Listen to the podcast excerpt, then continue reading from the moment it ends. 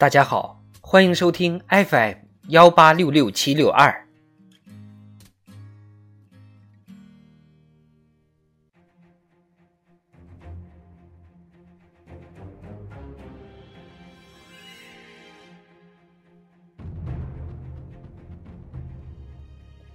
智慧人生，帮你开启生活的另一面。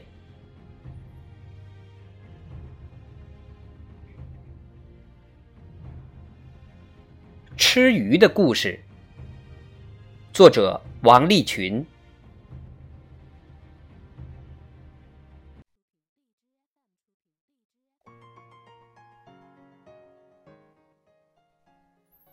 史记中有两则吃鱼的故事，一则是冯欢克孟尝君的故事。冯欢在《战国策》等文献里多写作冯谖，他听说孟尝君招贤纳士，就衣衫褴褛地去投奔。孟尝君把他安置在比较低级的住所里，但这个穷困潦倒的冯先生对自己的待遇相当不满意，于是抱着草绳缠着剑把的长铗引吭高歌：“长剑呐、啊、长剑，咱们还是回去吧，这里吃饭没有鱼。”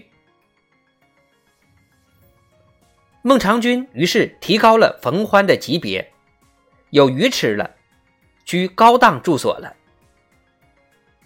而且冯欢并没有满足，出门还要坐马车，还要领薪水，还要养家糊口，于是故伎重演，数次弹剑赋歌，惹得孟尝君很是不悦。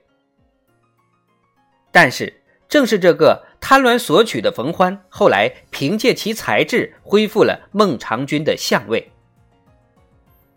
其实冯欢屡次要求提高待遇，是故意挑战孟尝君的极限，看看他是否诚心对待世人，验证一下其好客之名是否属实。另一则是鲁国国相公宜修的故事。公宜修是鱼，既云是，就非一般的隔三差五的尝点腥味了，可能是不可一日无此君了。但是就是这个视鱼如命的博士相国，坚决拒绝他人受赠的鱼。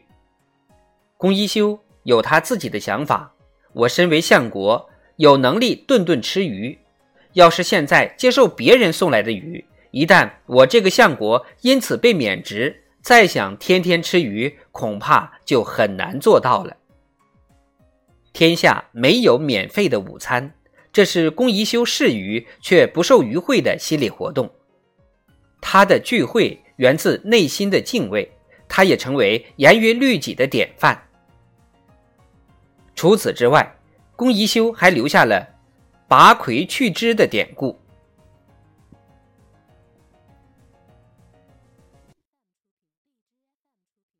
自家园子里种的菜味道鲜美可口，那可不行，拔掉。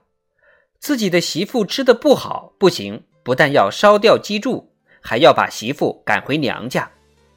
这也有他的逻辑。我们拿着国家发放的薪水，怎么能够与民争利呢？我们这样做，让那些菜农知府怎么卖他们的产品，怎么去生活。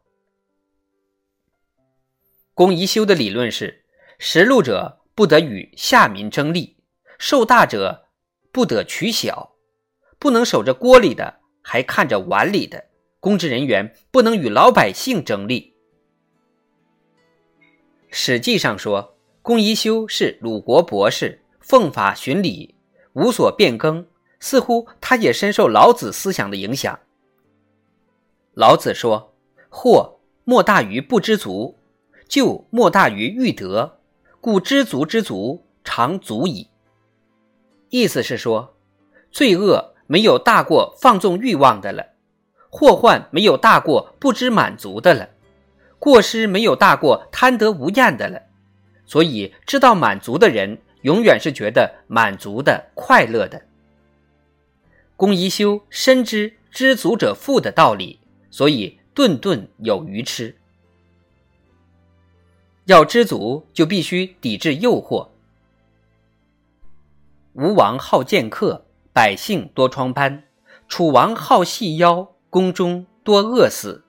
上有所好，下则迎之；上士吃喝，下则投之以金樽美酒，玉盘珍馐；上士美色，下则献之以霓裳娇娥，倾城倾国；上士豪赌，下则奉之以钱财万贯，珠玉满车。但是身后有余忘缩手，最终怕是要陷入眼前无路想回头的窘境了。逢一曲长家归来乎，不过是当时世人借着提高生活水准之名，以求自重而耍的小小伎俩。公宜修是于不授于，也是奉法循礼，保持自己生活质量的简单办法。道理很简单，谁都懂。拒绝一条鱼、两条鱼可能做起来易如反掌，但要是换成一车鱼，换成一片大海呢？